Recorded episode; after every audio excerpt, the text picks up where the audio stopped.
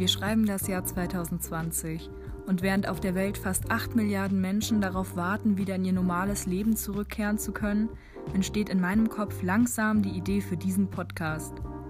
Wobei, was ist schon normal? Ich bin Flo und das hier ist T-Spill, der Podcast über Politik, Gesellschaft, Mental Health und allem, was sonst noch so los ist. Und jetzt viel Spaß beim Zuhören. Hi, willkommen zurück bei T-Spill. Heute sitze ich nicht unter einer Decke, sondern an meinem Schreibtisch, denn für die heutige Folge habe ich Notizen. Und da wäre es ein bisschen blöd unter dieser, unter der Wolldecke. Ich hoffe, man hört das Vogelgezwitscher im Hintergrund. Ich habe extra das Fenster offen gelassen, weil ich dachte, vielleicht ist es so ein schöneres Ambiente. Ich nehme die Folge tatsächlich schon zum zweiten Mal auf, weil ich mit der ersten nicht zufrieden war. Sowas wird mir hoffentlich nicht noch öfter passieren. Eigentlich will ich das nämlich ähm, eher spontan gestalten und nicht so referatmäßig. Ja, ich habe außerdem auch ein neues, ja, eine neue Vorschau, ein neues Intro. Finde ich, also ich habe den Text umgeändert, aber mit dem Sprech, also wie ich das eingesprochen habe, bin ich jetzt nicht ganz so zufrieden. Das heißt, da wird noch mal was kommen, da wird sich noch mal was umändern. Ähm, ja, ich bin heute ultra, ultra müde. Ich habe super wenig geschlafen die letzten zwei Tage. Und ich habe mir außerdem was ausgedacht für diesen Podcast, weil der heißt ja Tea-Spill. Und da dachte ich, hey, jede Folge trinke ich eine Tasse Tee, während ich erzähle. Aber heute ist es so warm, ich kann jetzt keinen Tee trinken, deswegen trinke ich äh, Limo. Sehr gesund. Ja, um was geht's heute? Heute geht's um Pride. Ähm, zurzeit ist Pride Month und deswegen habe ich mir gedacht, das ist eigentlich eine ganz gute ja, Gelegenheit, erstmal eine Folge über Pride zu machen natürlich und auch eine ganz gute Einsteigefolge, weil ich darüber, glaube ich, ganz gut reden kann. Ähm, ich habe meine Folge heute auch gegliedert. Und zwar als erstes werde ich euch erklären, was Pride ist, was Pride Month ist. Und dann gibt es ein bisschen Geschichte. Juhu. Ähm, ich werde mich bemühen, das einigermaßen spannend zu gestalten. Ähm, dann gebe ich noch so einen kleinen, ja, Überblick ist jetzt vielleicht nicht das richtige Wort, über ähm, verschiedene Gender Identities und sexuelle Orientierungen. Ja, Überblick ist echt nicht das richtige Wort, aber mir fällt kein anderes Wort ein. Und am Schluss werde ich dann einfach noch ein bisschen reden also natürlich zum Thema, aber ja, ich habe das auf meinen Notizen ähm, abgekürzt in Meinungen, Erfahrungen, Gedanken. Äußerst poetisch. Äh, ja, fangen wir einfach mal an. Also Pride an sich ist einfach nur der Ausdruck dafür, dass man ähm, stolz ist auf seine Sexualität bzw. auf seine Gender Identity und dass man sich als der zeigt, der man ist und das auslebt und sich nicht versteckt. Und oftmals ist aber Pride auch einfach ähm, ja ein Synonym für Pride Month. Pride Month ist der Juni, also der Monat, den wir gerade haben. Wow. Ist aber, also Pride Month ist jetzt nicht genau der Juni, sondern es gibt davor noch ein bisschen was und also es sind so fließ, ist so ein fließender Übergang. Das ist halt einfach so eine Saison, würde ich jetzt mal sagen. Also zum einen steht Pride auch oftmals für Pride Month oder auch ähm, einfach die Festlichkeiten, die es während dem Pride Month gibt, extra eben für die LGBTQ-Community. Es wären zum einen Paraden, da ist die bekannteste wahrscheinlich der CSD, zu dem wir auch gleich kommen werden. Dann Filmfestivals, Partys, Sit-ins, Mahnwachen, Community-Veranstaltungen, Demos, also, also was eben. Aber wie gesagt, das bekannteste ist der CSD.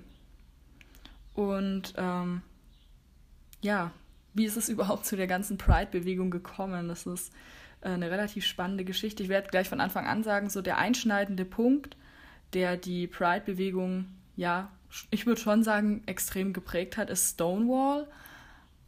Aber natürlich gibt es ähm, Homosexualität oder ja, Bisexualität. Ich werde das jetzt nicht alles aufzählen, weil das ist sehr, sehr viel. Werdet ihr dann später gleich merken. Gibt es nicht erst seit Stonewall, sondern halt auch vorher schon. Und auch vorher haben die Leute schon ähm, Widerstand geleistet und für ihre Rechte gekämpft. Und das älteste, was ich jetzt gefunden habe, ist von 1726. Ja, da ist aber das Problem, die Person, ich, also er, die Person heißt William Brown. Und William Brown, also das ist kein, kein offizieller, kein offizieller Widerstand, keine offizielle Rechtsforderung, weil äh, William Brown war ungeoutet. Ähm, Nochmal so zur Erklärung, wenn du dich outest, dann ähm, sagst du eben, also dann ist es offiziell, dass du äh, zum Beispiel homosexuell bist oder bisexuell oder pansexuell oder ja. ähm, und William Brown war aber ungeoutet. Und deswegen kann man das, man kann schon in einer gewissen Weise zum, zur, ja, zum Widerstand, sage ich jetzt mal, zählen, aber es ist jetzt nicht so hundertprozentig, weil er jetzt auch nicht so wirklich für die Rechte ähm, ja, eingesprungen ist, sondern es war eher so, dass er ziemlich sassy war. also, 1726 Verhaftung von William Brown in London und zwar wegen Sodomie. Ähm, basically heißt es einfach nur, er hat einen Mann geküsst in der Öffentlichkeit und das war halt damals ultra verpönt. Und sein Statement dazu war dann, ich lese jetzt vor, ich tat es, weil ich dachte, dass ich ihn kenne und ich glaube, es ist kein Verbrechen, mit meinem, meinen Körper so zu verwenden, wie ich will. Also wie gesagt, er hat jetzt keine Demo veranstaltet oder keine Organisation gegründet. Er hat halt einfach nur offen seine Meinung gesagt.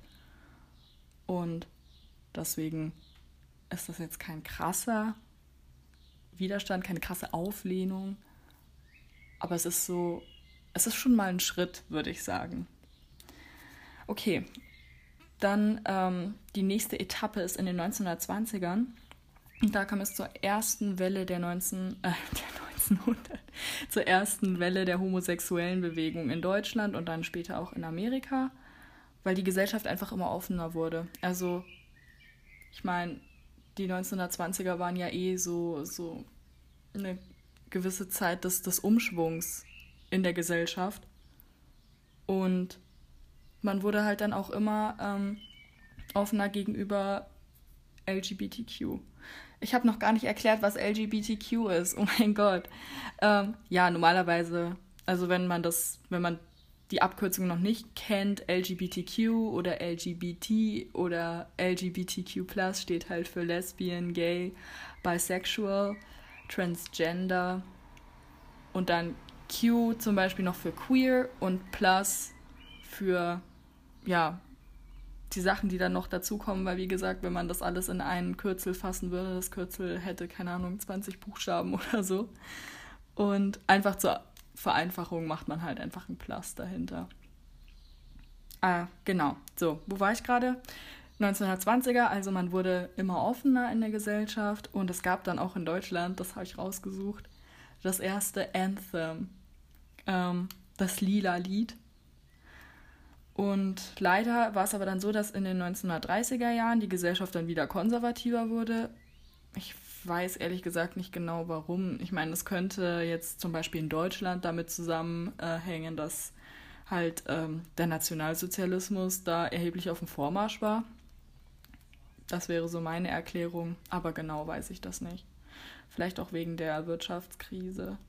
Es kann auch sein, dass die Leute da einfach keine Zeit für sowas hatten, sage ich jetzt mal, oder keine Zeit für das Thema oder sich damit auseinanderzusetzen. Aber genau weiß ich das jetzt auch nicht. Und in den 1940er Jahren wurden ja LGBTQ plus Member dann in Deutschland von den Nationalsozialisten verfolgt und in Konzentrationslagern umgebracht.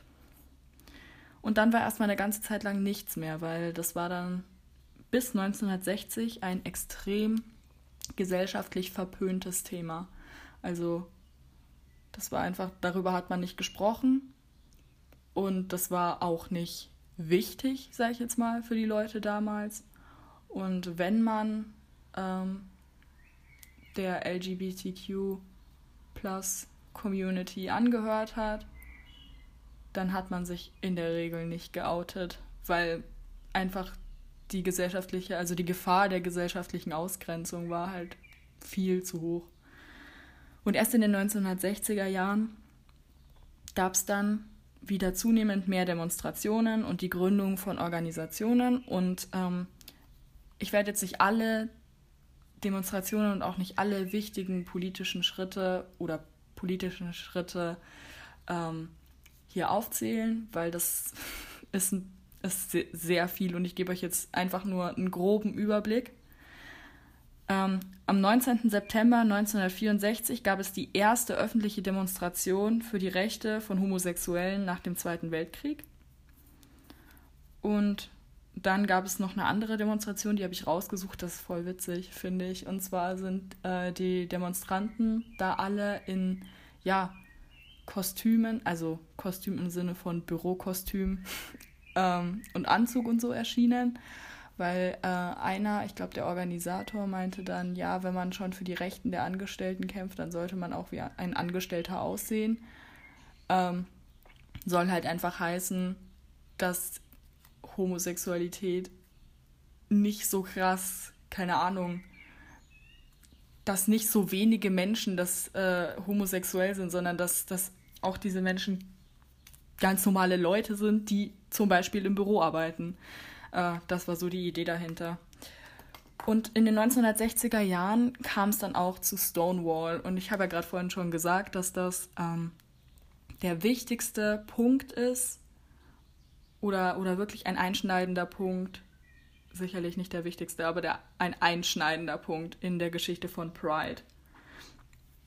Und am besten, ich erzähle mal ein bisschen was über die Umstände zu der Zeit. Also erstmal waren die Leute ja sowieso schon komplett, ähm, ja, aufgehetzt so ein bisschen durch, durch den Vietnamkrieg zum Beispiel.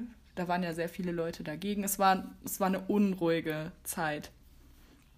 Und ähm, ja, es sah dann so aus, dass in den 1960er Jahren die Polizei in New York zum Beispiel, also Stonewall ist ja in New York, ähm, immer wieder sehr gewalttätige Razzien in schwulen Lokalen oder Bars durchgeführt hat. Eigentlich komplett grundlos, weil wie gesagt, das ist halt ein ganz normales Lokal, ganz normale Bar, ne? Aber ich will, ich will ja nicht sagen, dass Homophobie da eine Rolle, also eine extreme Rolle gespielt haben könnte, aber es war halt schon so, dass das von vielen immer noch als abnormal angesehen wurde. Und dass da einfach die Polizei dann meinte, ja, da schauen wir doch mal vorbei. Und bei diesen, bei diesen Razzien ähm, war es dann so, dass die Identität der Besucher dann festgestellt und halt auch veröffentlicht wurde. Ja, um die bloßzustellen auch irgendwie. Und dann gab es halt immer Anklagen wegen anstößigen Verhaltens. Und was ich auch richtig krass finde, ist, äh, dass die wirklich alles versucht haben, um eben LGBTQ äh, Member ja, dran zu kriegen. Also es wurde dann die Lockvogel-Methode eingesetzt. Also was, ihr könnt euch sicher schon vorstellen, was das ist. Also irgendjemand versucht halt, ähm, ja, einen, einen, äh, zum Beispiel, also, wow, Gott, jetzt habe ich mich voll, voll den roten Faden verloren. Also irgendjemand versucht halt, also tut halt so, als würde er jetzt zum Beispiel ein, ein Polizeibeamter tut halt so, als wäre er ebenfalls homosexuell, nur um dann eben diese, die, die andere Person, die dann logischerweise nichts ahnt, praktisch ja drankriegen zu können. Und das finde ich einfach so krank. Ich meine, wieso? Was, was, warum? Ja. Und dann kam es am 28. Juni 1969 zu einer solchen Razzia in der Stonewall Bar statt. Und an diesem Tag waren besonders viele LGBTQ-Member in New York, weil äh, Judy Garland, das ist die Schauspielerin von Dorothy aus Der Zauberer von Oz, ist gestorben und die war so eine, die war eine Ikone, also eine LGBTQ-Ikone. Und es war dann so, ähm, dass dort dann praktisch es zu, zu einer Serie dann von Aufständen kam über mehrere Tage hinweg.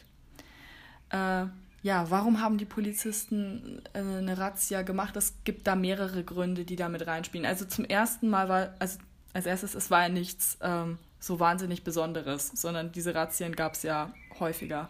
Aber es war dann auch so, dass, und das sind jetzt ja zwei Gründe, die ich verstehe, warum man da eine Razzia machen sollte, ähm, dass die Betreiber keine Schankerlaubnis hatten. Das heißt, die dürfen keinen Alkohol ausschenken. Und ähm, außerdem schien die, Ver äh, die Bar in Verbindung zur Mafia zu stehen. Und das sind für mich die einzigen zwei legitimen Gründe, warum man dort eine Razzia durchführen sollte. Ob man die jetzt so durchführen muss, wie das da passiert ist, ich glaube eher nicht, aber gut.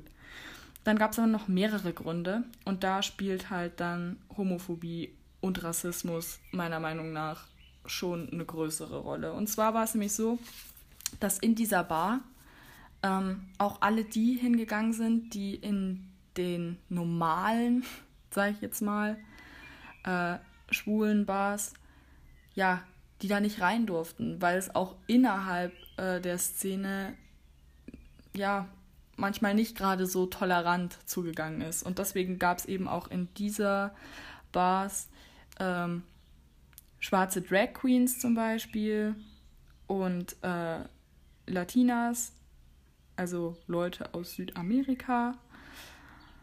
Und ja, deswegen kann es eben auch sein, dass ähm, die Polizisten dort eine Razzia durchgeführt haben, weil eben die, die ja, Besucher dieser Bar zum größten Teil eben nicht weiß waren. Ich möchte mich kurz entschuldigen, falls da im Hintergrund was gerumpelt oder miaut hat. Es waren meine Kater und die wollten nach draußen. Weiter im Text. Also, das waren, also das, was ich gerade aufgezählt habe, waren eben die Gründe, warum die, ähm, ja, warum diese Bar im Visier der Polizei stand. Und wie gesagt, die, die zwei mit der Mafia, also und der Schank, Schanderlaub, Schankerlaubnis, finde ich legitim. Der Rest ist einfach nur Müll. Okay. Wie ist jetzt diese Razzia ähm, ja, abgelaufen und wie kam es überhaupt zu diesen Ausschreitungen. Also es gibt äh, unterschiedliche Quellen. Und zwar eine behauptet eben, dass eine äh, Transgender-Frau namens Silvia Rivera eine Flasche nach einem Polizisten geworfen hat und somit dann ähm, ja diesen Aufstand verursacht hat. Und eine andere Quelle sagt, dass ähm, eine lesbische Frau sich dagegen gewehrt haben soll, in, ins Polizeiauto gesteckt zu werden und die Menge um sich herum aufgestachelt haben soll. Äh, zwei, ja, wichtige Figuren in dieser, in die, bei diesen Stonewall-Aufständen sind eben Sylvia Rivera und Marsha P. Johnson. Und Sylvia Rivera ist eine Transfrau und noch, also gleichzeitig auch noch, ähm, ja, Latina.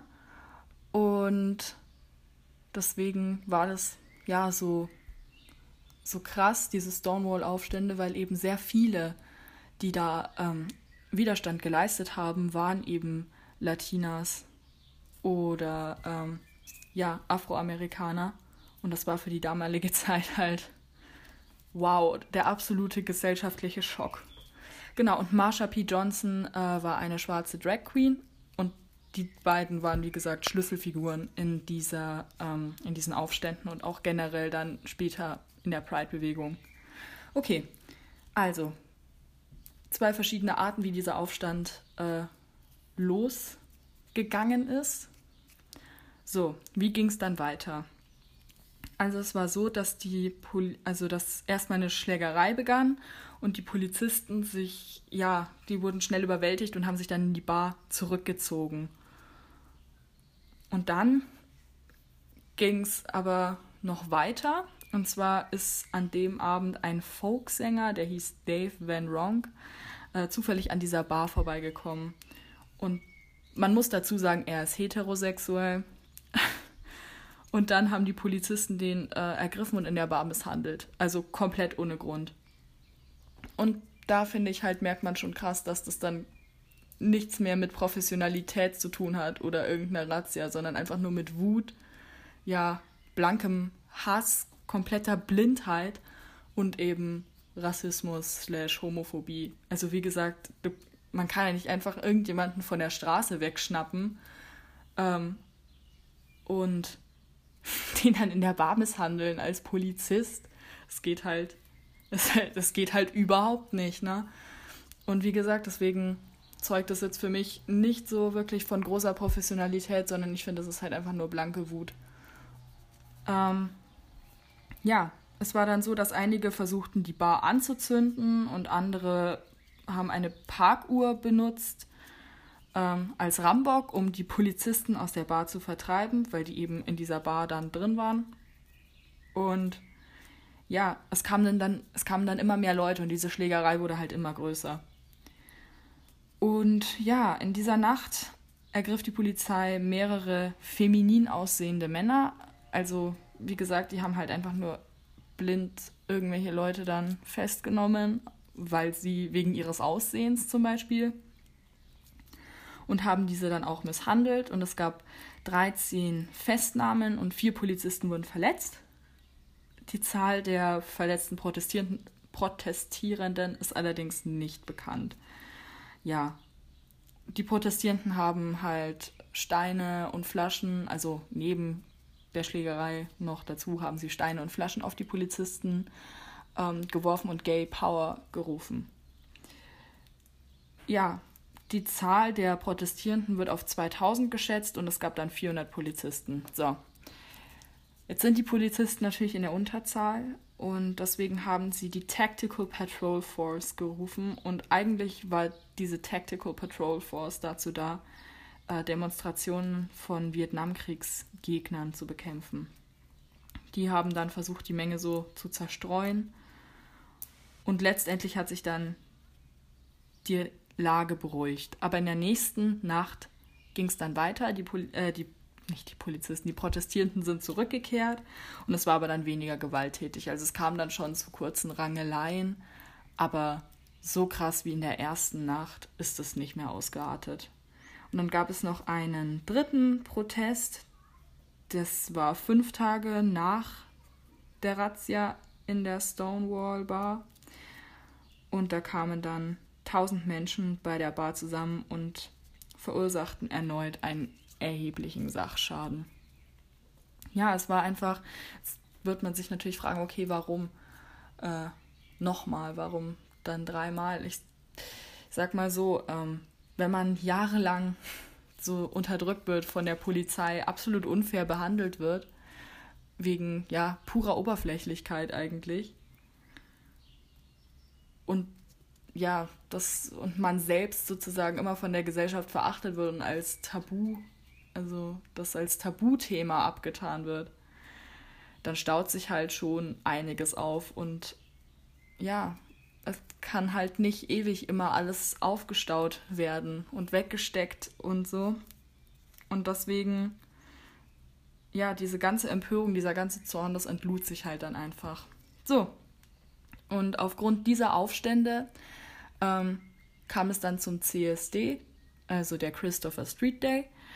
Ähm, das ist meistens eine riesige ja, Parade und die soll eben an diese Stonewall-Aufstände erinnern. Okay, wenn wir schon mal beim CSD angekommen sind, bleiben wir auch einfach direkt dabei. Und zwar äh, gibt es natürlich nicht nur Befürworter des CSD, sondern auch Gegner erstmal innerhalb der LGBTQ-Plus-Community, weil viele das zu übertrieben finden.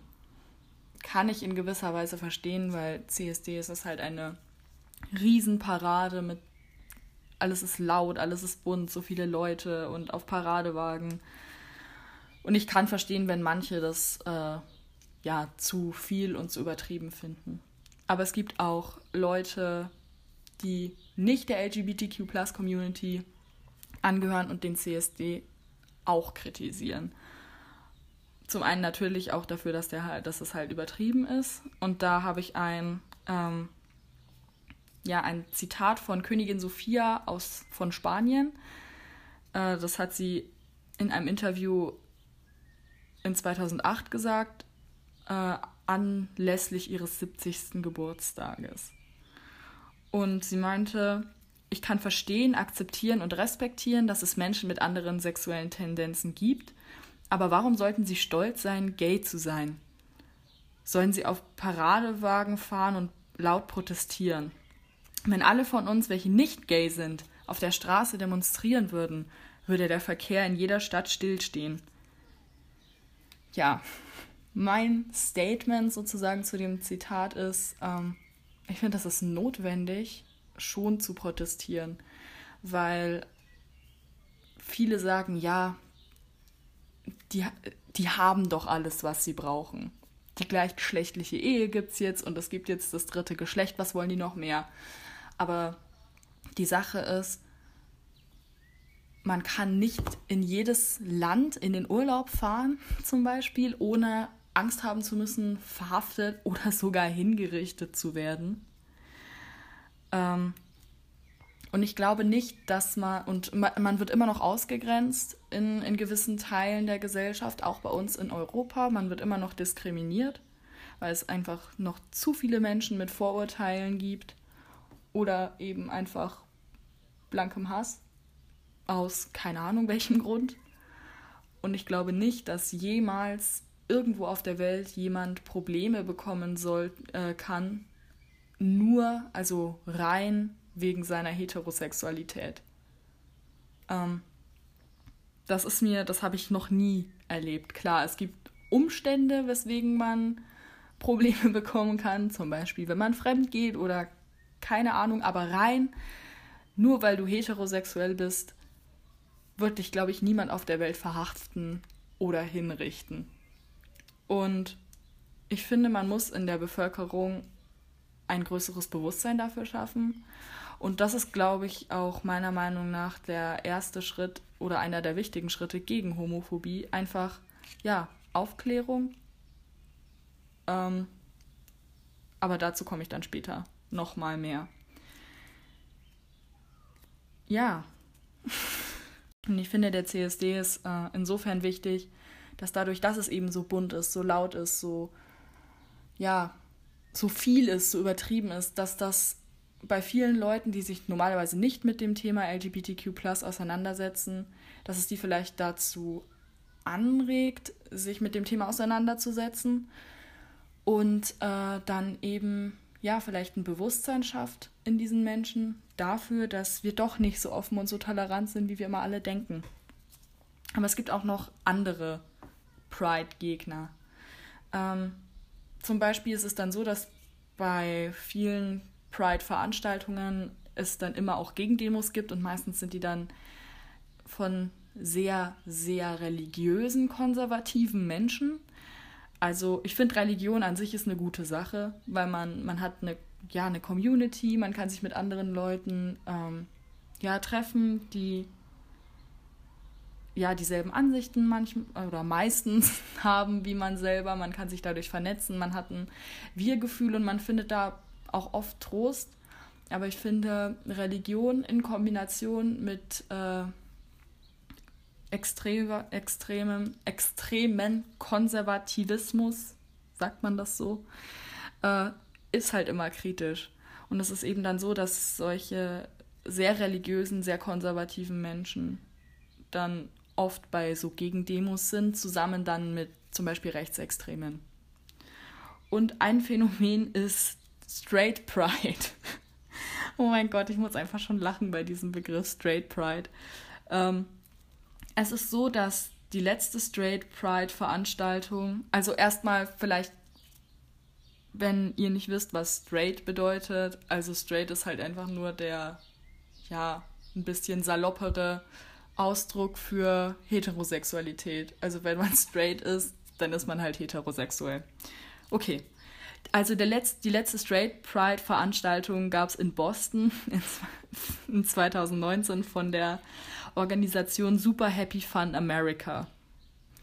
Und die ja, Anführer, sage ich jetzt mal, Anführer ist ja, irgendwie nicht so ein treffendes Wort, aber die, die Lieder, die, die Köpfe, oh Gott, wie sage ich das jetzt? Scheiße. ähm, also die Anführer von Super Happy Fun America haben halt auch durch, äh, durchaus Verbindungen zu rechtsextremen Organisationen.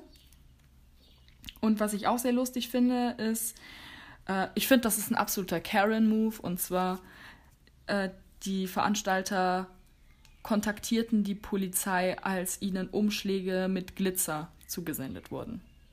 Also mit nichts anderem drin, aber halt mit Glitzer. Ja. Äh, also Super Happy Fun America hat 2019 die letzte, ja, Straight Pride Veranstaltung organisiert. Ähm, dieses Jahr schaut es ja ein bisschen schlecht aus, aber wer weiß. Und es kam dann dazu, dass einer auch der ja, Organisatoren dieser Gruppe, Marky Hutt, der übrigens auch eine Trump-Supporter-Gruppe für Homosexuelle gegründet hat, ich lasse das jetzt einfach mal so stehen, ähm, mit seinem Freund dann ebenfalls zur Parade kam. Und ich weiß ja nicht, wie es euch geht, aber ich finde, das ist krass paradox. Also, ähm, man kann ja nicht als Homosexueller auf eine Straight-Parade gehen, die noch dazu von Leuten, also ja, organisiert wird, die Tendenzen zum, zu rechts haben. Ich finde, das ist halt sehr krass paradox. Und ich finde, Straight Pride an sich ist schon paradox, weil, wie ich vorhin gesagt habe, ich glaube, man bekommt nirgendwo auf der Welt Probleme für seine Heterosexualität. Deswegen, viele sagen, äh, ja, wenn, wenn ähm, wenn die LGBTQ-Plus-Community eine, eine Parade bekommt und alles, dann, dann sollten wir das doch auch bekommen. Ähm, ich finde, das ist eigentlich eher Mist, weil, ja, wie gesagt, man bekommt nirgendwo auf der Welt Probleme für seine, einfach nur für seine Heterosexualität. Das habe ich noch nie irgendwo gehört. Wenn es es tatsächlich gegeben hat, ähm, könnt ihr mich gerne berichtigen, aber in der Norm denke ich eher nicht. Und für mich klingt das auch eigentlich alles eher so, als wäre das so diese, dieser Quoten, dieses Quotenpärchen, das da dabei sein muss, einfach nur, dass man im Nachhinein sagen kann, ja, wir haben ja nichts gegen, äh, gegen Schwule, waren ja welche dabei. Deswegen, für mich klingt das, für mich klingt das extrem nach einfach nur das Quoten, das Quotenpärchen, das da jetzt dabei sein muss, einfach damit man sich, damit äh, das nicht so ganz krass kontrovers rüberkommt und man sich irgendwie rechtfertigen kann. Ähm, kommen wir jetzt zum dritten Punkt und zwar werde ich jetzt ein paar Sexualitäten und Gender Identities erklären. Erklären ist ja kein so hundertprozentig treffendes Wort, aber ich glaube, dass einfach viele Leute ähm, die sich jetzt nicht so ganz mit der LGBTQ-Plus-Community auseinandersetzen, weil ich glaube, dass das jetzt so der normale Bürger das jetzt nicht so aktiv macht. Und ähm, ich versuche so auch irgendwie, ja, ein Bewusstsein zu schaffen, vielleicht von manchen auch die Angst zu nehmen und das nicht mehr alles so ganz fremd wirken zu lassen, weil ich weiß, dass es für viele gerade für die Älteren, was jetzt garantiert nicht wahrscheinlich die Hörer dieses Podcasts sein werden, aber das garantiert für ältere Leute das oft sehr, sehr verwirrend ist, weil das alles so neu ist für sie. Wie gesagt, es war jahrelang, jahrzehntelang, jahrhundertelang ein Tabuthema und jetzt, man muss schon fast sagen, von 0 auf 100 ähm, kommen gerade für die ältere Generation so viele neue ja, Sachen hinzu. Sachen ist auch nicht das richtige Wort, aber ähm, plötzlich ist es, äh, plötzlich outen sich so viele Leute, einfach weil mittlerweile die Gesellschaft bereit ist dafür. Und ich glaube, dass es gerade für ältere Leute durchaus verwirrend sein kann. Vielleicht ist es aber auch für die jüngeren Zuhörer, wow, klingt das professionell, äh, interessant, weil ich, ich glaube, also ich habe mich versucht, ich habe versucht, mich zu bemühen, einige Sachen mit reinzunehmen, die jetzt noch nicht jeder kennt, glaube ich, wenn man sich jetzt nicht aktiv damit auseinandersetzt. Und ansonsten, ihr könnt ja den Podcast eurer Oma oder eurem Opa zeigen. Und dann ist es vielleicht für die ganz interessant. Ähm, wenn jetzt, also wenn jetzt deine spezifische Sexualität oder Gender Identity nicht dabei ist, dann tut mir das mega leid. Aber es gibt so viele, ich kann ja nicht alles mit reinnehmen und deswegen habe ich auch nur eine kleine Auswahl. Aber wenn, und jetzt kommt die Eigenwerbung, ähm, könnt ihr mir gerne schreiben. Ich habe jetzt einen offiziellen Instagram-Account, ähm, t.spill-podcast. Und wenn ihr irgendwelche, ja, lustigen Erlebnisse hattet oder irgendwelche Verbesserungsvorschläge, Wünsche, Meinungen, könnt ihr mir da schreiben und ich versuche das dann so gut wie es geht umzusetzen. Okay, Eigenwerbung Ende. Fangen wir an. Und zwar das erste, und ich glaube, das ist das, was noch die meisten Leute kennen, ähm, ist die Homosexualität und das ist die sexuelle und romantische Anziehung gegenüber dem gleichen Geschlecht. Also salopp, Mann liebt Mann und Frau liebt Frau. Und dann gibt es die Polysexualität und Poly ist eigentlich ein Schirmbegriff für alle Sexualitäten, die eben nicht nur zwei Geschlechter inkludieren, sondern auch ja, mehrere Geschlechter.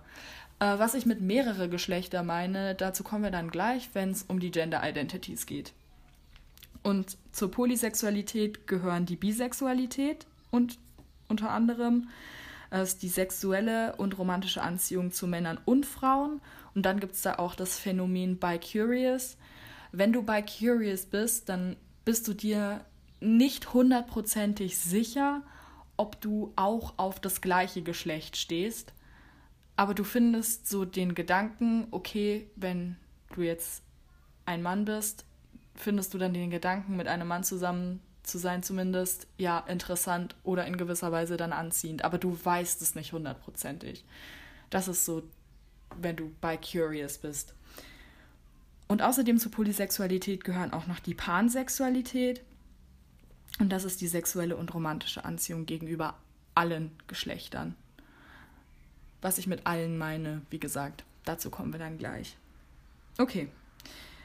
Jetzt sind wir mit Polysexualität auch so weit schon durch. Es gibt bestimmt noch mehr in dieser Gruppe, aber ich habe jetzt mal nur zwei rausgesucht. Dann gibt es die Asexualität und das ist ähm, keine sexuelle Anziehung. Also man empfindet keine sexuelle Anziehung gegenüber anderen Menschen aber romantisch schon. Das heißt, asexuelle Menschen, das heißt nicht, dass äh, die niemals eine Beziehung führen können, weil, wie gesagt, romantische Anziehung wird da dann schon empfunden, aber einfach keine sexuelle Anziehung. Ähm, übrigens schließt sich jetzt Pansexu äh, Asexualität und zum Beispiel Bisexualität nicht aus. Also du kannst ähm, ja, bisexuell sein und, asex und asexuell. Man sagt dann oft auch biromantisch. Ja, also sowas schließt sich nicht um, schließt sich nicht zwingend aus.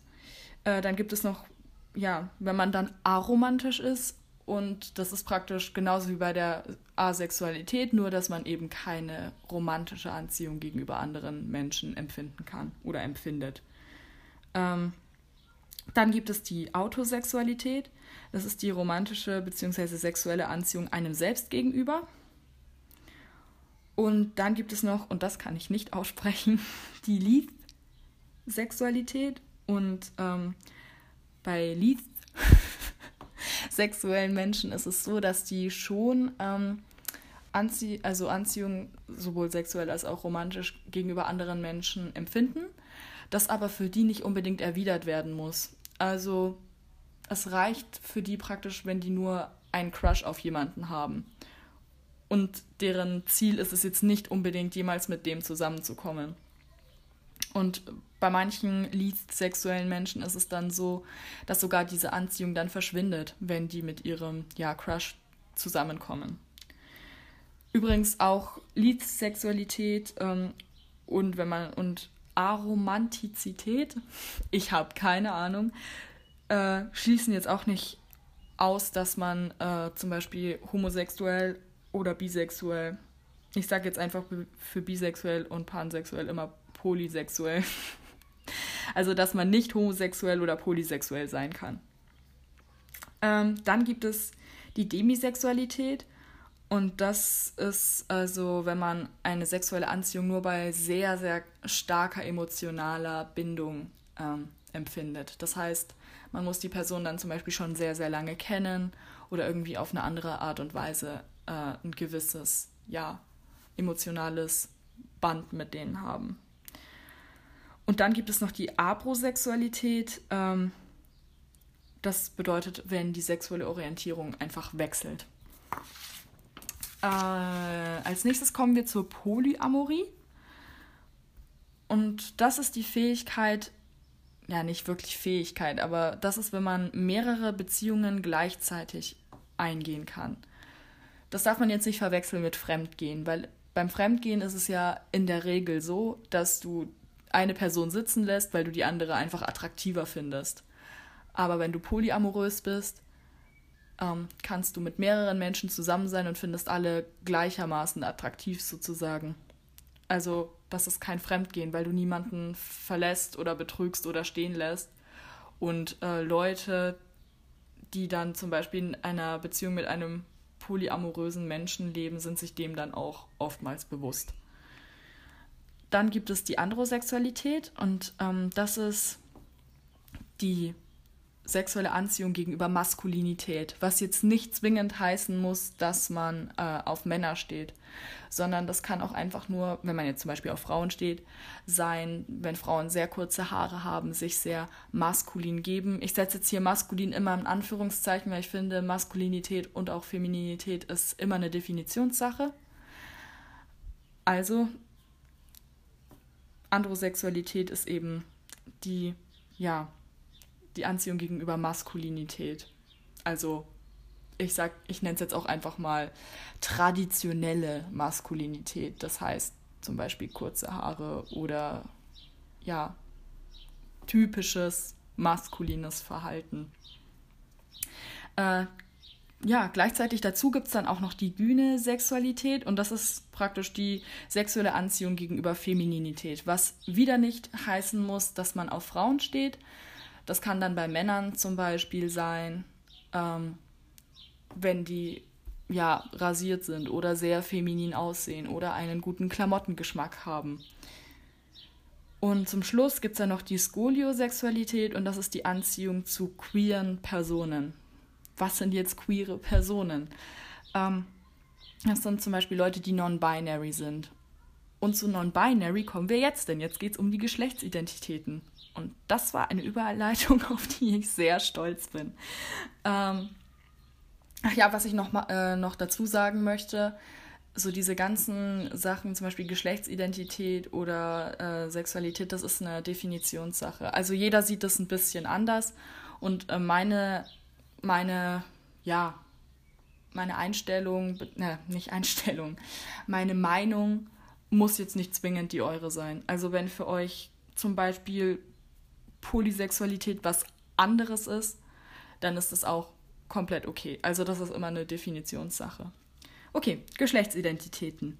Also erstmal äh, muss da ein Unterschied gemacht werden zwischen dem biologischen Geschlecht und der Geschlechtsidentität.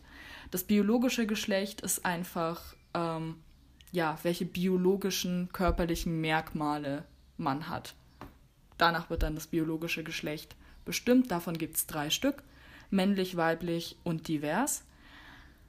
Und divers ist, wenn man ähm, sowohl weibliche als auch merklich, äh, männliche Merkmale vereint. Das kann jetzt äußerlich sein ähm, oder auch einfach nur ja hormonell bedingt oder, oder eben in den Hormonen, was sich aber dann auch oftmals aufs Äußerliche auswirkt.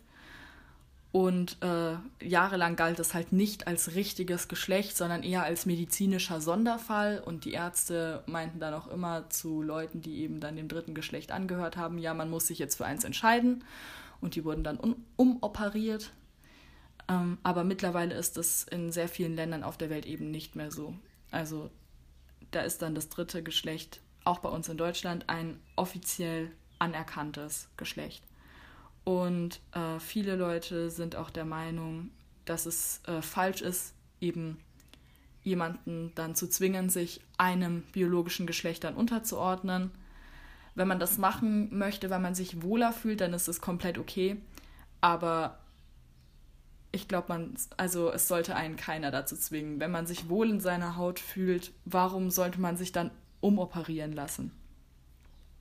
Genau. Und die Geschlechtsidentität äh, ist praktisch das, wie du dich, wie du dich fühlst. Also das muss nicht zwingend mit deinem biologischen Geschlecht übereinstimmen. Du kannst als biologisch, du kannst, dein biologisches Geschlecht kann weiblich sein, du kannst dich aber als Mann fühlen und somit dann eigentlich auch ein Mann sein. Ähm, das erkläre ich dann nochmal, wenn wir dann bei dem ja, entsprechenden Terminus sind. Ähm, so, wenn jetzt dein Geschlecht, dein biologisches Geschlecht mit deiner Geschlechtsidentität übereinstimmt, dann benutzt man auch häufig mal die Vorsilbe cis. Also cis-Mann und cis-Frau. Ein cis-Mann ist jemand, der als Mann geboren wurde und sich auch als Mann fühlt. Und eine cis-Frau ist jemand, der als Frau geboren wurde und sich auch als Frau fühlt. Als nächstes gibt es dann die Intersexualität und das ist das dritte Geschlecht. Was das ist, habe ich ja vorhin schon erklärt. Und nun kommen wir zu den Begriffen Transgender und Transsexuell. Transgender ist, wenn man sich jeweils als das genau gegenteilige biologische Geschlecht fühlt.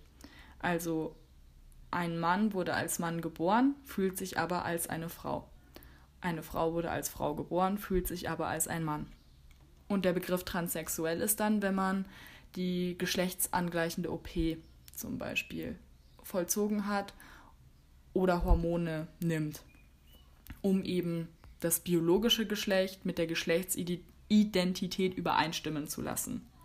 Und jetzt kommen wir zu einer sehr wichtigen Sache, und zwar die Sache mit den Pronomen.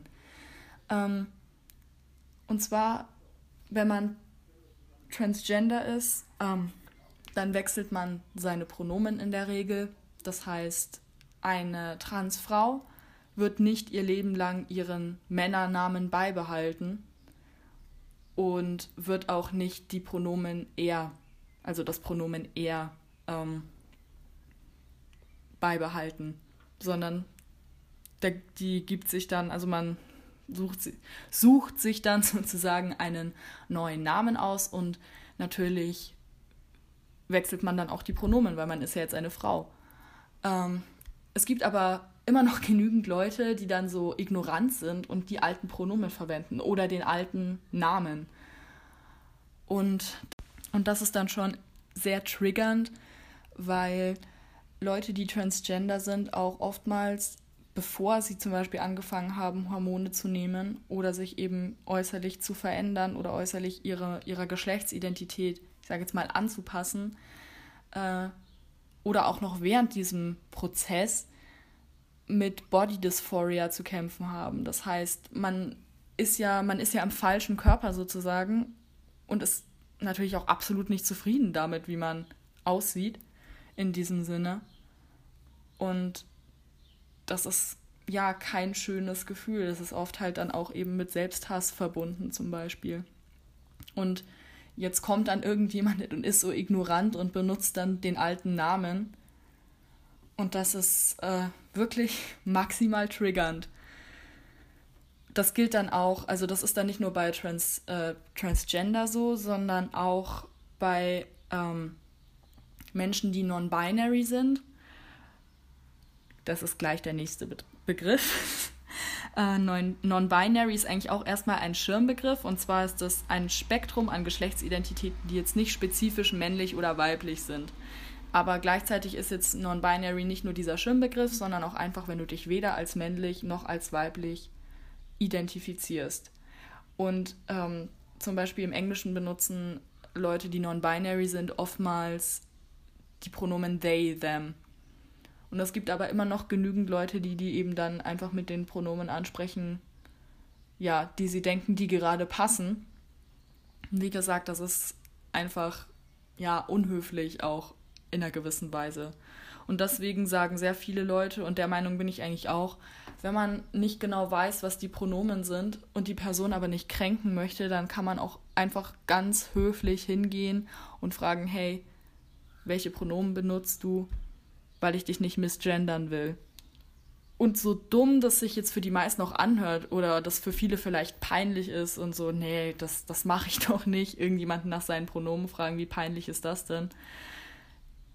Die Leute werden es euch danken, weil lieber frage ich einmal nach, bevor ich äh, ja, einfach extrem triggernd bin. Gut, weiter bei Non-Binary und zwar ähm, auch zu Non-Binary zählt äh, zum Beispiel, wenn man genderfluid ist. Und das bedeutet, dass das Geschlecht wechselt. Also man hat nicht zwingend ein Geschlecht, sondern ist da wirklich flexibel. Und ich habe mal ja gehört, dass es bei manchen Menschen so ist, dass die sich eben in der Früh, dass die in der Früh aufstehen zum Beispiel. Und dann ist das wie so eine Art, ja, Gefühl, so, heute fühle ich mich maskulin. Aber ich kann da definitiv nicht für alle sprechen. Ich glaube, dass das eine, eine persönliche Sache ist, wie man das am besten definiert. Ich kann jetzt nur das sagen, was ich eben mal gehört habe. Und dann gibt es noch Agender und Agender ist, wenn man einfach gar kein Geschlecht hat. Also gut, ihr werdet jetzt sagen, was ist bei Agender und Non-Binary der Unterschied? Ähm, wenn ich ehrlich sein muss, kann ich es jetzt auch nicht so ganz sagen. Aber wie gesagt, wenn man Non-Binary als Schirmbegriff ben benutzt und nicht nochmal als eigene Geschlechtsidentität, dann ist eben ähm, Agender, würde ich sagen, das, was manche als non-binary sehen. War das jetzt verwirrend? Ich hoffe nicht. Dann gibt es Trigender und das ist eine Person mit drei Geschlechtern. In der Norm ist das männlich, weiblich und eben non-binary. Was jetzt aber nicht heißen muss, dass alle Menschen, die sich als Trigender identifizieren, männlich, weiblich und non-binary sind. Das, es gibt auch andere Varianten. Varianten ist kein so besonders passender Begriff, aber mir fällt jetzt gerade nichts Besseres ein. Es gibt dazu ähm, auch noch Bigender, das ist eine Person mit zwei Schlech äh, Geschlechtern, in der Regel, in der Regel hier in Anführungsstrichen, männlich und weiblich. Aber das ist genauso wie bei Trigender auch das, das, da gibt es keine feste Regel. Du kannst auch zwischen, du kannst auch männlich und non-binary sein oder weiblich und non-binary, wenn du bei Gender bist. Oder auch noch was anderes. Und dann gibt es noch die Vorsilbe Demi und das bedeutet, wenn man nur teilweise zu einem Geschlecht zugehörig ist. Das heißt, wenn man sich jetzt als Demi Boy zum Beispiel bezeichnet, im Englischen klingt das alles immer sehr viel cooler dann ist man eben nur teilweise männlich. Und dann gibt es noch Androgyn.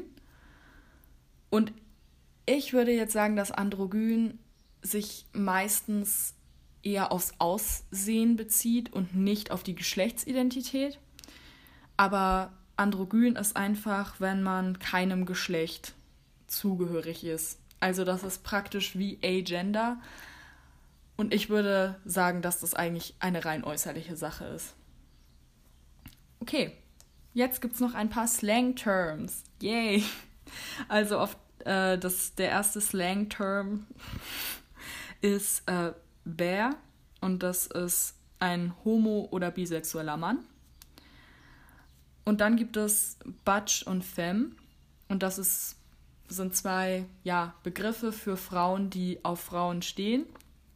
Eine Butch ist eine Frau, die auf Frauen steht und die sich sehr maskulin gibt. Das würde auch wieder dann dazu passen, äh, also in die Androsexualität. Also Menschen, die androsexuell sind, würden dann zum Beispiel auf Butches ähm, stehen. Und eine Femme ist praktisch das genaue Gegenteil. Das ist eine Frau, die sich sehr, sehr feminin gibt. maskulin und feminin hier wieder im traditionellen Sinne. Ähm, dann gibt es den Begriff Dyke. Und hier sollte man aufpassen, weil Dyke ist eigentlich ein Schimpfwort und zwar eben für eine Lesbe. Und viele Leute oder viele Lesben finden das eher beleidigend als irgendwie einen coolen Namen oder Slangterm. Deswegen, wenn man eine Lesbe Dyke nennen möchte, dann wäre das vorher immer sehr ratsam, auch zu fragen, ob das okay ist, weil nicht, dass man dann irgendjemanden beleidigt. Äh, dann gibt es noch den Begriff Lipstick Lesbian und das ist eigentlich dasselbe wie eine Femme, also eine sehr, sehr ähm, feminine ja, Lesbe. Man muss dazu sagen, Femme ist halt, wie gesagt, nur eine Frau, die auf Frauen steht. Das kann jetzt auch eine, ähm, das muss jetzt nicht zwingend eine, eine Lesbe sein, sondern kann auch einfach eine polysexuelle Frau sein. Und dann gibt es noch den Begriff metrosexuell und das ist aber nicht wirklich eine Sexualität, sondern eher ein Lebensstil. Menschen, also das bezieht sich eigentlich überwiegend auf Männer. Männer, die metrosexuell sind, ähm, werden auch sehr oft als feminin angesehen, weil sie zum Beispiel einen guten Modegeschmack haben und auch politisch zum Beispiel äh, liberal sind. Also das ist ähm, eigentlich eher ein Lebensstil und bezieht sich auch überwiegend auf heterosexuelle Männer. Äh, was ich jetzt noch abschließend sagen möchte, bevor es zum letzten Themenpunkt für heute übergeht, ist, dass es viele Leute auch gibt, die sich nicht labeln möchten. Das heißt, Leute, die nicht sagen, okay, ich bin bisexuell und auch nicht sagen, okay, ich bin non-binary. Das sind jetzt beides nur Beispiele. Sondern einfach Leute, die sich, ja, einfach nicht labeln, sondern einfach, ja, ich gehöre selber zu den Menschen, die sich nicht labeln, deswegen erkläre ich das am besten mal anhand meines Beispieles. Und zwar ist es bei mir so, ähm, dass das bei mir eigentlich egal ist, welches, ja, welches Geschlecht mein, mein Partner, meine Partnerin hat ähm, weil es bei mir auf den Menschen ankommt, auf den Charakter, ob ich mich mit der Person gut unterhalten kann zum Beispiel.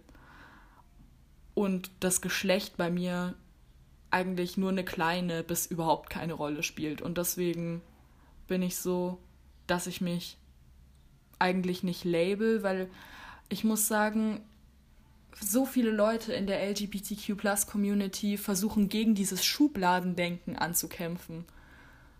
Und was machen wir, wenn wir uns labeln? Richtig, wir stecken uns in Schubladen und deswegen finde ich, das ist ein Widerspruch.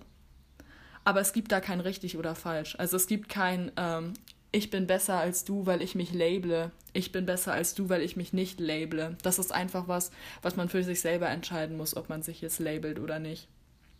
Das noch als Abschluss.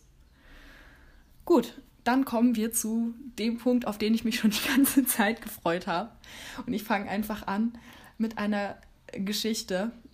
Und zwar war ich auf Kur und äh, bei der Kur ist es so, ich erkläre das einfach mal für alle, die noch nie auf Kur waren, dass man äh, tagsüber in so Tagesbetreuungsgruppen, sage ich jetzt mal, Jugendgruppen gesteckt wird, eben mit Gleichaltrigen. Und es war so, das war letztes Jahr im Sommer. ich, fand, ich fand das so genial. äh, aber auch erschreckend. Aber ja, am besten ich fange jetzt einfach mal an zu erzählen. Und zwar war ich draußen mit zwei anderen Mädels und wir haben, ich glaube, Tennis gespielt oder so. Und plötzlich kommt so ein Junge runter und fängt so an mit uns zu reden, ne, ganz casual. Und dann, und jetzt muss ich zitieren, droppt er folgenden Satz. Ja, also Flo, anfangs dachte ich echt, du wärst eine Transe. ähm, gut, ich sag mal so, Transe ist immer ein bisschen ein schwieriger Begriff. Ich meine, es gibt Leute, für die ist das okay, aber es gibt auch Leute, für die ist das nicht okay und das ist eine Beleidigung. Und deswegen sollte man generell mit solchen Begriffen immer vorsichtig sein, wenn man um sich schmeißt mit diesen Wörtern. Gut, und ich stand so auf der Wiese und ich war so, okay, ja, Und dann hat er gleich weiter, weiter geredet, gleich voll losgelegt. Ja, äh, weil man muss jetzt dazu sagen, wenn ich irgendwo hinkomme, ist es so, dass ich mich eigentlich, wenn es der Anlass erlaubt, nie mit meinem ganzen Namen vorstelle, sondern ich bin immer die Flo. Und so war das auch bei dieser Kur. Ich war gleich von Anfang an die Flo und ich glaube, sehr wenige Leute haben meinen Namen dann überhaupt gekannt am Ende, meinen vollen Namen. Also das ist vielleicht noch so ein ausschlaggebender Punkt. Und dann meinte er so, ja, weil ich habe noch nie, ich habe noch nie ein Mädchen, ein Mädchen gekannt, das Flo heißt. Und ich war dann so, ja, aber ich heiße Flo und wieso machst du das überhaupt an meinem Namen fest? Ich meine, wie dumm ist das denn bitte generell? Ich finde, ja, wie kann man denn so oberflächlich, so oberflächlich sein und das an einem Namen festmachen? Noch dazu ist es halt mein Spitzname eigentlich. Ich war dann so, nee, also, ja, du kennst ja jetzt mich. Ich heiße so. Und das war es dann eigentlich auch schon wieder. Er meinte dann noch so kurz, ja, jeder sollte doch, also dass er das, dass er das gut findet, dass ich keine Transe bin, Transe jetzt hier in Anführungsstrichen, weil jeder sollte ja doch mit dem zufrieden sein, als dass er geboren wird. Naja, ich habe euch das ja vorhin erzählt mit der Body Dysphoria und dass das äh, ziemlich, ziemlich grausam sein kann. Und dann ist er dann auch schon wieder gegangen und dann kamen ein paar andere Leute runter. Und dann meinten die so, ja, was wollte der denn jetzt bei euch? Und wir waren so, ja, der hat halt mit uns geredet. Und haben ihn und haben dann auch diese Geschichte erzählt. Und dann waren sie gleich so, oh Gott, die sind voll, die haben so getan, als wäre das halt die krasseste Beleidigung. Und dann meinten sie so, ja, äh, das hat er schon überall rum erzählt, das hat er schon überall rum erzählt. Und dass du, dass du transgender wärst, aber ich finde, man sieht dir das nicht an. Das würde man ja auch voll merken an der Stimme oder so. Und ich will ja nichts sagen, aber erstmal merkt man das, finde ich, nicht an der Stimme. Und auch oft am Äußerlichen merkt man das eigentlich nicht. Gerade wenn jemand ähm, Hormone dann nimmt oder sich äh, oder die geschlechtsangleichende OP gemacht hat, dann merkt man da gar nichts mehr. Aber gut. Was mich eben so schockiert hat, war wirklich, dass sie so getan hatten, haben, als wäre das so eine, so eine krasse Beleidigung, als wäre das was, was Schlimmes. Und ich meine, das haben sie bestimmt nicht so gemeint, aber es kam halt auf mich, wirkte das halt so gut. Vielleicht wussten die auch einfach nicht so genau, wie man darauf reagieren soll. ja, so viel zu meiner Geschichte. Ich fand's amüsant. Ich muss auch sagen, dass ich jemand bin, dem sowas ja egal ist, für was andere Leute mich halten. Wie gesagt, wenn ich mich, wenn ich meinen Schlabberhoodie anziehe, dann denken oftmals viele, ja, dass ich, dass ich ein Junge bin. Mich haben auch schon Leute junger Herr genannt im Supermarkt. Deswegen ich mache mir da nicht so viel draus, weil ja, ich muss ehrlich gesagt sagen, dass ich zurzeit mit meiner Gender Identity am struggeln bin. ich weiß nicht, ich weiß nicht genau. Ich glaube, das ist sowieso so eine Phase, die jeder mal durchmachen muss, wo er so versucht rauszufinden, okay, wer bin ich eigentlich? Was bin ich?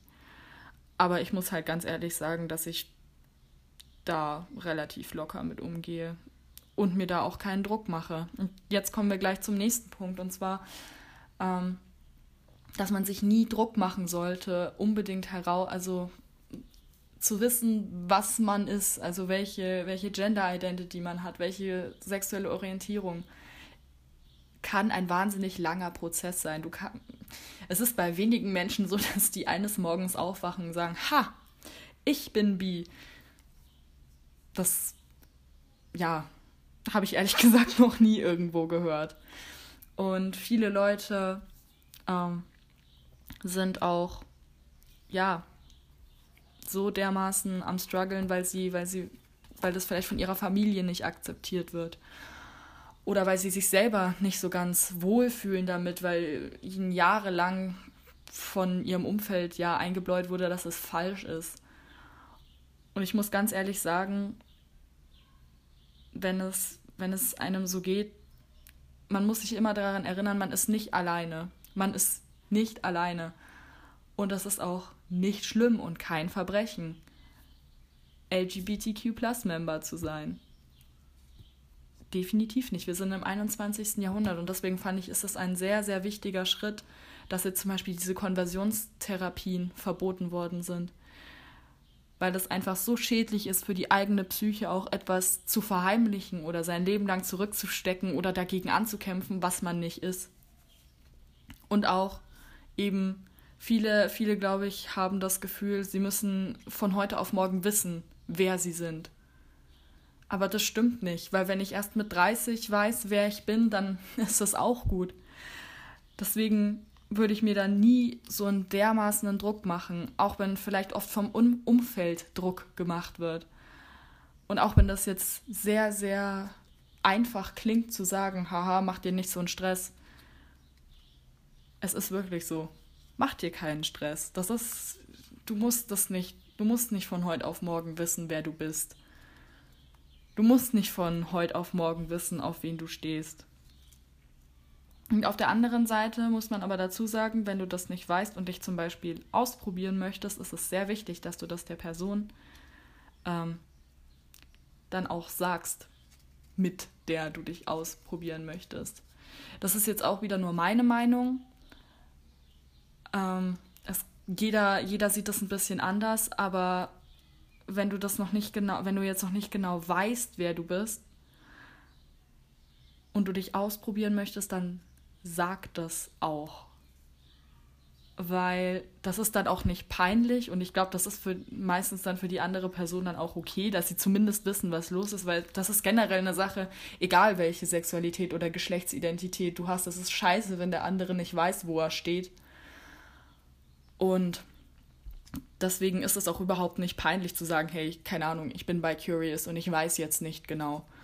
Und man kann da, glaube ich, sehr, sehr viel, sehr, sehr viel Trauer und sehr, sehr viel Stress dann auch vermeiden, wenn man das einfach sagt. Auch wenn das vielleicht jetzt peinlich klingt für den einen oder anderen von euch. Es ist so. Aber ich möchte jetzt hier auch nicht den krassen Moralapostel spielen. Wie gesagt, das sind nur meine eigenen Meinungen.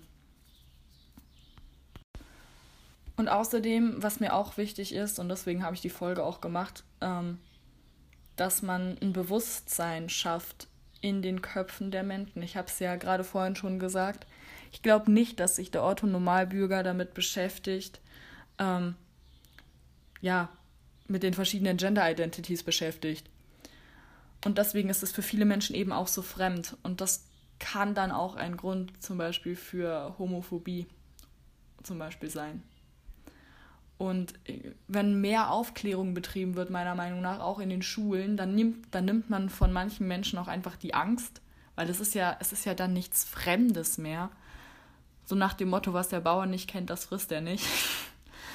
ähm, ich glaube, das wäre schon mal ein großer Schritt, weil natürlich, wir haben in Deutschland die Ehe, die Erlaubnis oder die Erlaubnis, ja, die Möglichkeit, gleichgeschlechtliche Paare trauen zu lassen.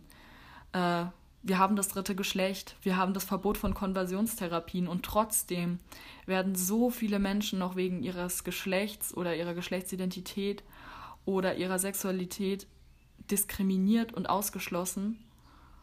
Und erst wenn das nicht mehr der Fall ist,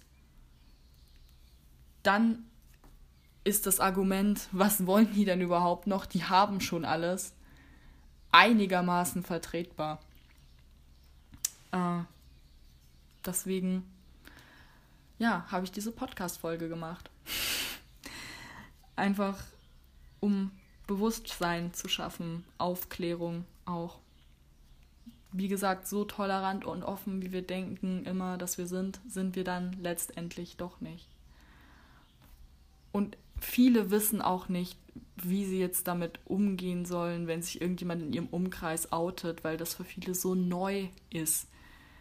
Und ihr müsst euch ja auch mal überlegen, in den 1960ern erst hat es dann wirklich mal ja ununterbrochen eine, eine LGBTQ-Rechtsbewegung gegeben.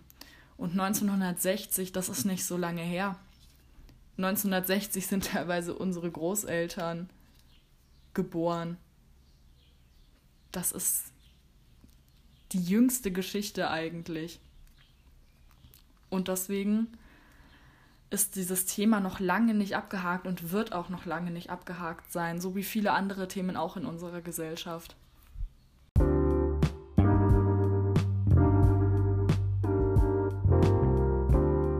Gut, ähm, das war's dann auch schon wieder für heute. Ich hoffe, ich habe euch ein bisschen zum Nachdenken angeregt. Wie gesagt, wenn es irgendwelche Themenvorschläge, Wünsche, Kritik oder so gibt, könnt ihr mir einfach auf meinem Instagram-Account schreiben. Ähm, den werde ich auch nochmal verlinken oder ja, in die Beschreibung packen. Und dann wünsche ich euch einen schönen Tag. Wenn ihr das zum Einschlafen hört, eine gute Nacht. Und bis zum nächsten Mal bei T-Spill.